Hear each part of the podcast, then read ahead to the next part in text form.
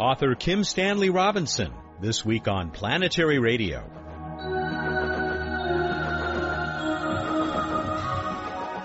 Hi everyone, welcome to Public Radio's travel show that takes you to the final frontier and sometimes back to our own planet. I'm Matt Kaplan. He has guided us through the monumental terraforming of Mars and shown us what civilization might have been like if the Black Plague had wiped out Europe. Now, Stan Robinson saves planet Earth, or at least shows us what it might take to stave off the ravages of climate change. He returns to Planetary Radio to talk about completion of a new trilogy of novels about that global challenge and the kind of leadership that may be required inside the famous beltway surrounding Washington D.C. We've also got a brand new Q&A from Emily Lakdawalla that will have you turning topsy-turvy and this week's What's Up view of the night sky from Bruce Betts, along with a new space trivia contest. Just time enough for one bit of space news. NASA has announced target dates for the next several space shuttle launches, beginning on June 8 with a mission for Atlantis. Not yet on the schedule is next year's expected repair trip to the Hubble Space Telescope. You'll find much more news at planetary.org including a story about why you never want to start a solar system too close to any hot-headed neighbors. Emily has some great stuff on her blog, too, including new pictures from Cassini and the Mars Reconnaissance Orbiter. Here's her Q&A contribution.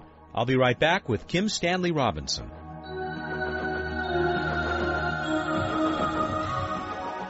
Hi, I'm Emily Lakdawalla with questions and answers. A listener asked, how can Pluto have a greater than 90 degree tilt? Pluto and its giant moon Charon both have axes that are tilted more than 90 degrees, about 122 and a half degrees in fact, meaning that their north poles are both pointed toward the south side of the solar system. What does it mean for a planet to be tilted upside down? A greater than 90 degree tilt comes from the assumption that all the stuff in the solar system started out with the same sense of spin. All of the planets and asteroids revolve in a counterclockwise direction around the Sun when viewed from a point above the Sun's north pole. In addition, most of the planets also spin in a counterclockwise direction, meaning that to an observer on the ground, the Sun appears to rise in the east and set in the west. Since most of the solar system stuff rotates in the same direction, for anything to be rotating the opposite way, Something pretty dramatic must have happened to counteract that natural spin and rev it up in reverse. How did Pluto come by its backward spin? Stay tuned to Planetary Radio to find out.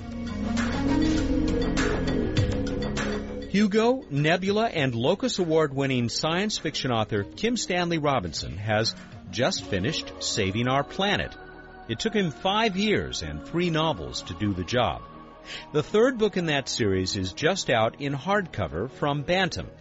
Stan visited the Planetary Society on Earth Day to sign copies of 60 Days and Counting. It was a great way to mark the Society's recent addition of Planet Earth to its realm of study and concern. Stan, welcome back to Planetary Radio. The last time you were on, you said something that has uh, since then made us call you the man who ate Mars. Oh, yes, that's right. When I was finishing Blue Mars, I was in a kind of an overwrought state, but also flying high. and uh, one of the readers of the Mars series has sent me a, a piece of Mars, one of the SNC meteorites. Uh, little fragments were for sale on the meteorite market at that time and I got another one inside a necklace for my wife. And so, as a kind of ritual on my birthday, as I was in the last stretch on Blue Mars, I went up on my roof and I ate one of the pieces of Mars at sunset in hopes that it would help me. and uh, who knows? Maybe it did help me, but I uh, the the notion would be that maybe my body would have incorporated some of that into my uh, bone structure. So no I, doubt, a, a, few a few Martian atoms uh, in me for at least seven years, or maybe for good. I'm I'm happy at the thought, and uh, I also maybe I'm the first uh, human being to have ever eaten a piece of Mars, at least on purpose. And so, how often do you get to do something for the first time? And I, I think you're it, and, I, and it, for, as far as I'm concerned, it's a Guinness Book. Uh, yeah. It's qualified now, for that level of uh, t- attention. I have to thank my uh, colleague Terry Bisson, a fine science fiction writer, for uh, giving me the idea. Because truly, when I told him about it, it's he who said you should eat it. All right, credit credit where credit is due. Yes, yes, the great Terry Bisson.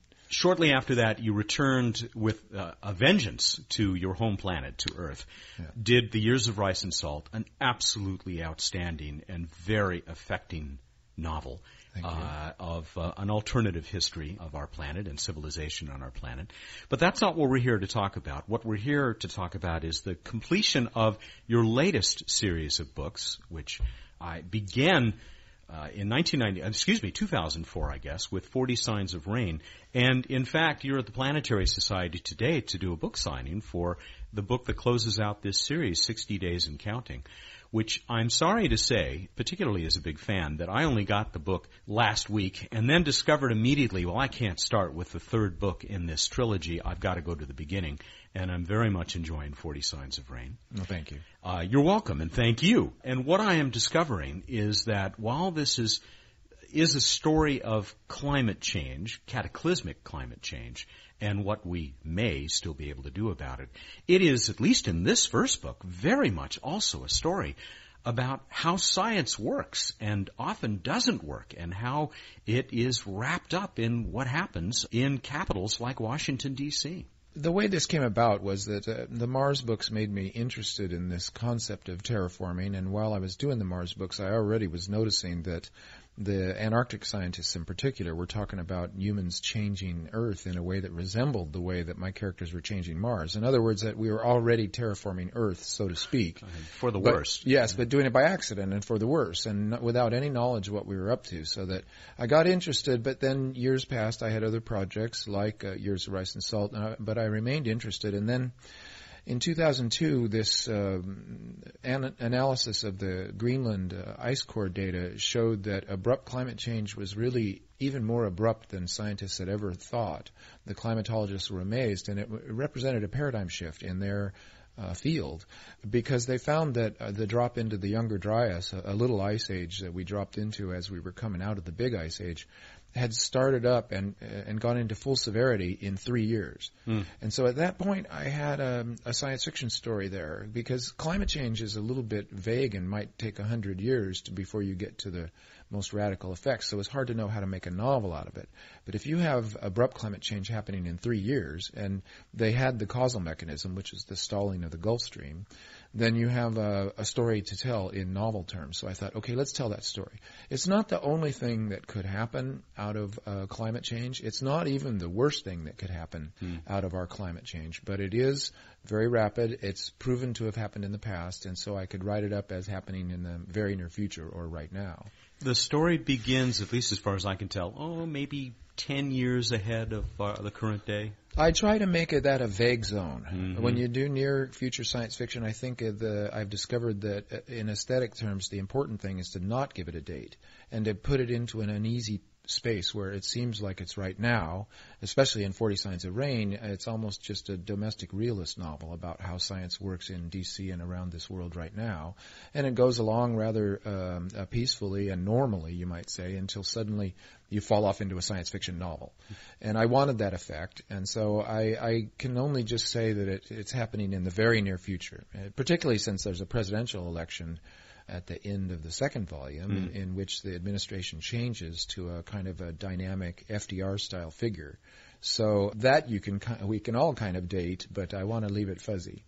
The the machinations uh, that take place in the book, it really started to make me think of this as uh, as sort of a West Wing for science. Yes, uh, I you know I spent some time at NSF after they sent me to Antarctica in '95. I, I, went back um, twice to be on panels to uh, do the peer review process for the next. Uh, uh, wave of Antarctic artists and writers, and they run that panel the same as all, they run all of their grant panels. So I got to see how NSF works and paying attention to that process and to the rest of the ways in which we try to integrate science into our, the running of our society, and particularly in our federal government. I thought there's a there's a story here that's interesting. It has elements of the espionage, elements of the West Wing type um, political story, and then also science fiction in the purest sense of being fiction about science and how science runs right now. And I'm not saying that all science fiction has to be like that and, and be so focused in on the present. That would uh, sort of defeat the purpose of of uh, taking all the future on as your field. But sometimes it ought to do that. And this time I decided to give it a try. And this was a time to do that because of your personal concern about what you see happening to our planet. Yes, well, we are already embarked on climate change. I mean, the parts per million of CO2 have gone from 280 to 380, and the scientific community and everybody is talking about can we stop it at 450 parts per million, given the way that we power this civilization and the way we mm. move things around. Maybe we can't stop it until we get to 560 parts per million, and they're beginning to do their analyses based on projections to quite a higher level of CO2 than we've had for about 600,000 years, and it's all happened about 50 times faster than it's ever happened in the natural history of Earth. So we're already in it. And the interesting question is, what can we do as a civilization? And uh, at that point, you have to look to government. Government, in particular, here is of the people, by the people, and for the people. And all of the privatization attacks on government that have been so successful in the last 20 years are actually damaging our ability to react to this crisis as a collective.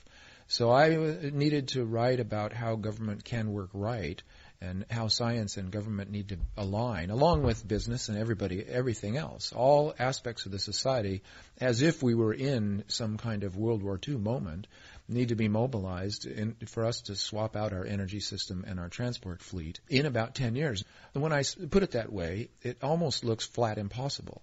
Hmm. It's physically possible, but is it societally mm-hmm. possible or politically possible?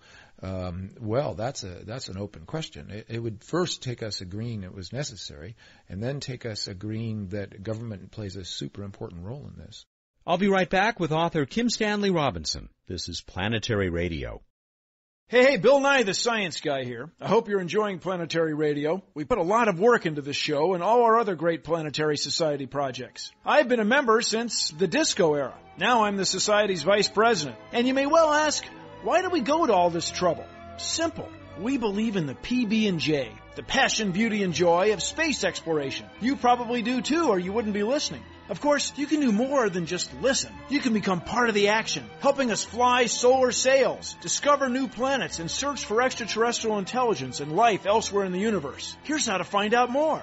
You can learn more about the Planetary Society at our website, planetary.org slash radio, or by calling 1-800-9-WORLDS. Planetary Radio listeners who aren't yet members can join and receive a Planetary Radio t-shirt. Members receive the internationally acclaimed Planetary Report magazine. That's planetary.org slash radio. The Planetary Society, exploring new worlds. Welcome back to Planetary Radio. I'm Matt Kaplan. With publication of 60 Days and Counting, author Kim Stanley Robinson has just completed his trilogy of novels about sudden climate change and how our society may need to respond if we're going to save our own necks. He told us before the break that it may be an insurmountable challenge in economic and political terms, and yet it is infused with this optimism that, yes, we can still deal with this. Yes, that's right. And as I went on with the trilogy, I felt like I was justified in that optimism. For one thing, I was just doing it as policy, that you need a positive vision of what could happen. And you need it written out as a narrative or a scenario so that you can kind of envision it and begin to believe in its possibility. So I was deliberately saying, okay, let's make this a utopian novel in the end and, and say that mm. climate change is basically forcing utopia because it's either utopia or catastrophe. And then on the other hand, in these last um, five years of writing the book, what I've seen is the scientific community rising up and going off like a fire alarm in a hotel.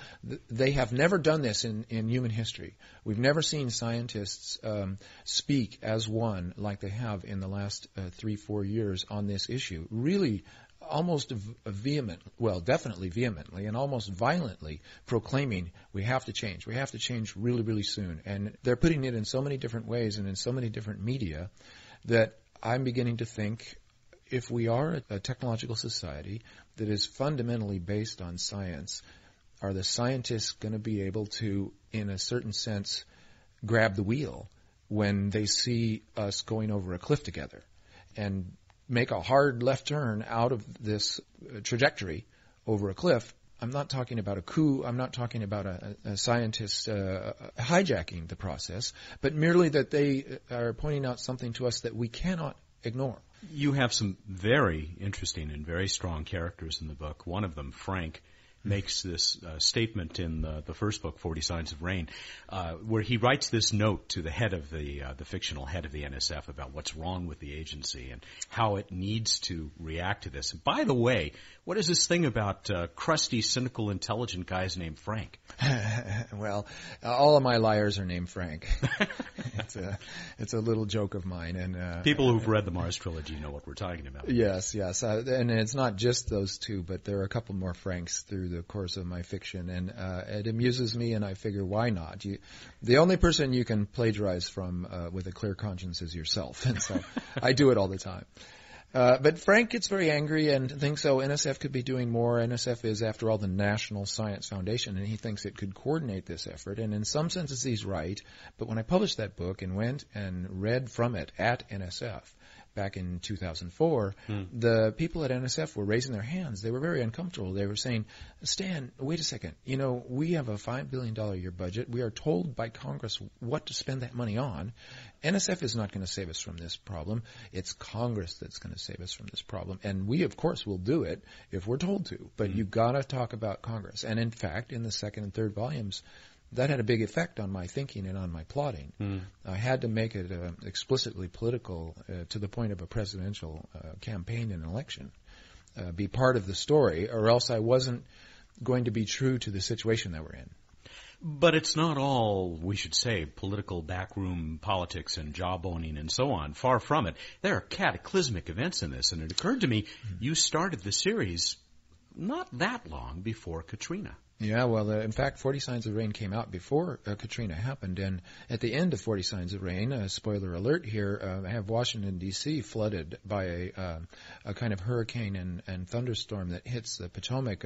Uh, the mall, um, with all of its monuments, is only 10 feet above sea level. Hmm. It's called a tidal basin because it is a tidal basin, even though it's 90 miles upstream.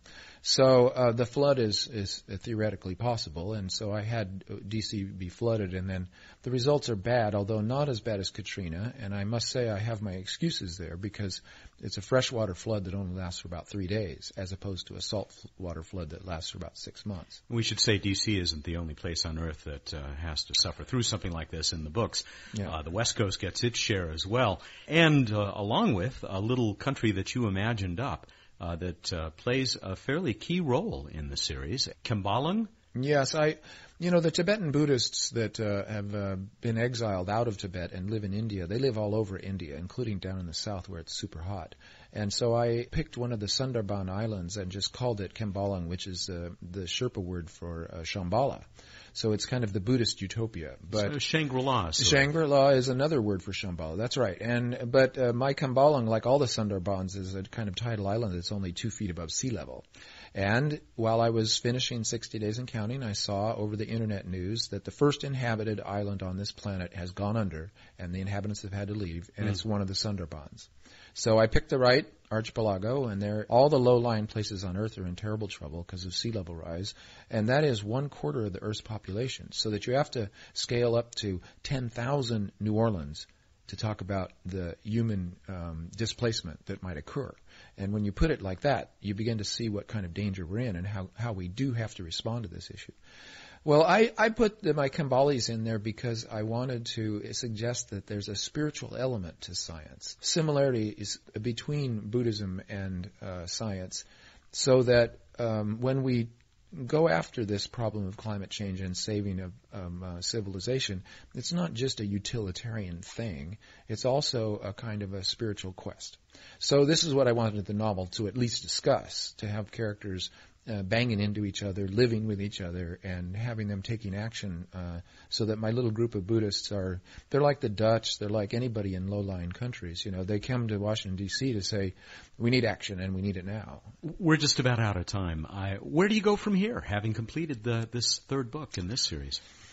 Well, with a uh, with a huge uh, uh, sigh of relief and pleasure, because although I've loved doing these books, it was also a kind of a, burden or a problem. Uh, if you have to write a good novel, that's one problem. But if you have to figure out how to save the world from climate change at the same time, then that's too many problems. So I'm happy to be done, and I'm pleased with these books. But now I'm off to something that is um, really fun, which is a, a science fiction novel about Galileo. Hmm. It has a strong historical element, and I'm not going to change a single iota of Galileo's uh, real story. And he himself is a fantastically wonderful character, hilarious and bigger than life in a way that we don't often see these days. I look forward to it. Thank you for the preview, uh, and I, I, hope it'll come soon after I finish the current series of books, which you've unofficially at least thought of or, or called on your own, Science in the Capital. Yes, I would call the trilogy "Science in the Capital" as a I'm I'm a kind of plain-spoken titleist at times, and I, I think that's the, the, best description of them. Plain spoken, though uh, he may be, you will find them in bookstores and online as first 40 Signs of Rain, followed by 50 Degrees Below, and just published and now out in hardcover from Bantam, 60 Days and Counting, which is why Stan Robinson has come to the Planetary Society today to uh, sign a few of these books for uh, some of his fans. Thanks very much, Stan, for coming back on the show. Thanks, Matt. Really a pleasure to be here. Stan Robinson, Kim Stanley Robinson, or KSR, as he is variously known, uh, multi-award winning science fiction author with this brand new uh, Finnish uh, rollicking I don't want to put it that way. Rollicking is a silly word to use. Let me put no, it differently. No, I think it's good. You think rollicking? You like rollicking? It is rollicking. I'll leave it in. All right, a yeah. rollicking series of books looking at the challenges that we face as a species, challenges that we very likely, according to the vast majority of scientists, have put before ourselves and we have to find our way out. It is a hyper-realistic series of books about how we just might be able to do that. We'll be looking at the night sky with Bruce Betts and this week's edition of What's Up right after a return visit from Emily.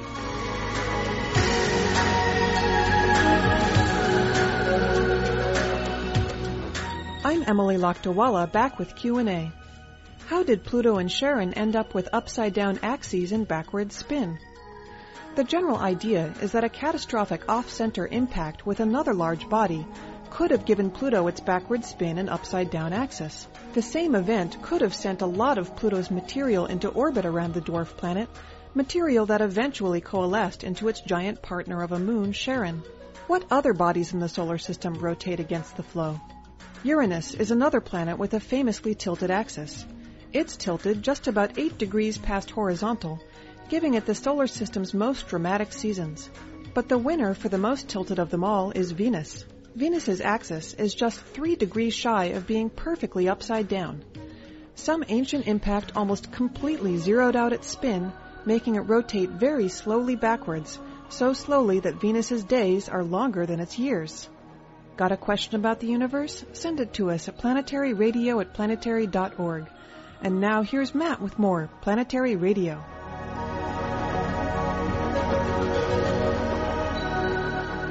We're on the phone with Bruce Betts, the Director of Projects for the Planetary Society. Must be time for What's Up on Planetary Radio. How you doing? I'm doing quite well. How are you doing? I'm doing very well. I'm doing very well. Can't see much in the sky. It's pretty gray here in Southern California, but but uh, I know they're up there. Good, good. I'm glad you have faith. They are indeed, and I'm guessing it's not cloudy everywhere. So if it's not cloudy where you are, go out and take a look at the sky. Uh, Venus, of course, still dominant object in the early evening off there in the west, looking like an extremely bright star. Uh, if you look at it through a telescope, you can actually see the phase. It's kind of similar to a quarter phase of the moon. Uh, it's also sliding by a first magnitude star, Beta Tauri, just above it, over the next week or two. So you can see them not too far apart. And Venus in general is in Taurus, of course, stars Beta Tauri. Uh, we've also got Mars still in the pre-dawn sky.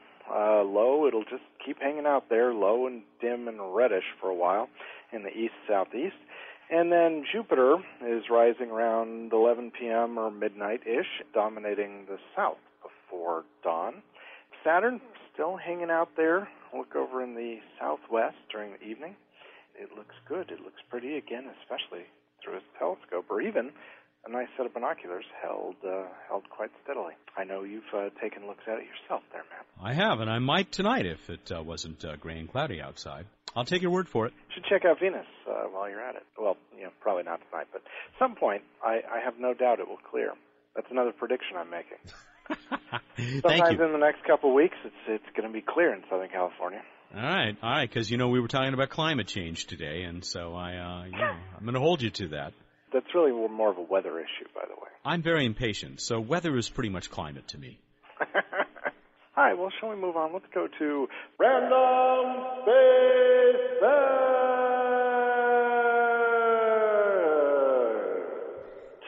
Starring Commander Cody. and Commander Cody might be flying in a space shuttle. And the Space Shuttle Orbiter wingspan is 78 feet. And its dry weight, 180,000 pounds. Excuse the imperial units for those who don't use it. And I knew you'd ask, well, how does this compare? So I took, well, 737, also a Boeing product there. The modern 737s have about 112 foot wingspan as opposed to the 78 feet of the shuttle. And uh, the shuttle outweighs it by about 100,000 pounds dry weight. One of the reasons the shuttle flies like a rock. Like a rock. Okay, we're not in violation of Ford's trademark there, are we? No, I, I don't. I don't think so. Okay. It's a contextual thing, the way the law is written, and uh, this is different. And I think most cars actually fly like a rock. so I, I don't think that's really the the place their trademark is going. Is that what Ford means? Maybe it's, I. I don't think that's their intention. No. Okay. Quiz time. Quiz time! We asked you in our trivia contest what constellation is Sirius, otherwise known as the Dog Star. What constellation is it in? Give us the Latin name. How'd we do? You got chastised by a number of people for this being so easy this time because a lot of our smart listeners were able to uh, do this off the top of their heads. I suspect that one of them was Tom Hendricks, who uh, did say that Sirius, the Dog Star, is in Canis Major. And then he said, Are you serious? Certainly. yes, Canis Major, we're serious, meaning the big dog, of course. Kind of a weird one from Greg Winkler. Now, neither of these guys won this week, but he says the star Sirius is in the constellation of Canis Major, Latin for big dog, dogs, big dogs landing on my face. Sorry, small channeling of Robin Williams there, he said. Got to switch nerve agents. So, Greg, don't call us, we'll call you. Uh, but, but our winner. Big win- dogs, small dogs, black and white dogs. stop, dogs, stop. go, dogs, go.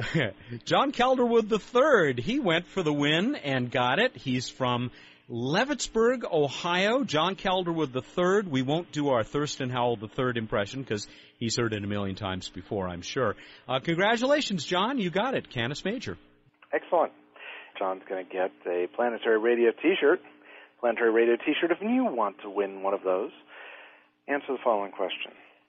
Name the two astronauts or cosmonauts who've had the most accumulated time spacewalking. So the top two in EVA, extravehicular activity, if you add up how many hours they've been outside their spacecraft, who wins? Who are the top two? Go to planetary.org slash radio and find out how to send us your entry and compete in our trivia contest. And as if you didn't know, you've got until Monday, April 30, last day of April, Monday, April 30 at 2 p.m. Pacific time to get us those entries. And I think we're done. All right, everybody. Thank you. Everybody go out there looking up the night sky and think about black paint. Thank you, and good night. Black paint in the skies. You know, that's what the ancients thought the gods uh, painted the heavens with, and if they'd done a better job, uh, they wouldn't have had little pinpoints of light shining through. It explained everything, didn't it? Still does. Oops. Good night, Bruce. Good night. He's Bruce Betts, the Director of Projects for the Planetary Society. He's here every week for What's Up. Planetary Radio is produced by the Planetary Society in Pasadena, California. Have a great week, everyone.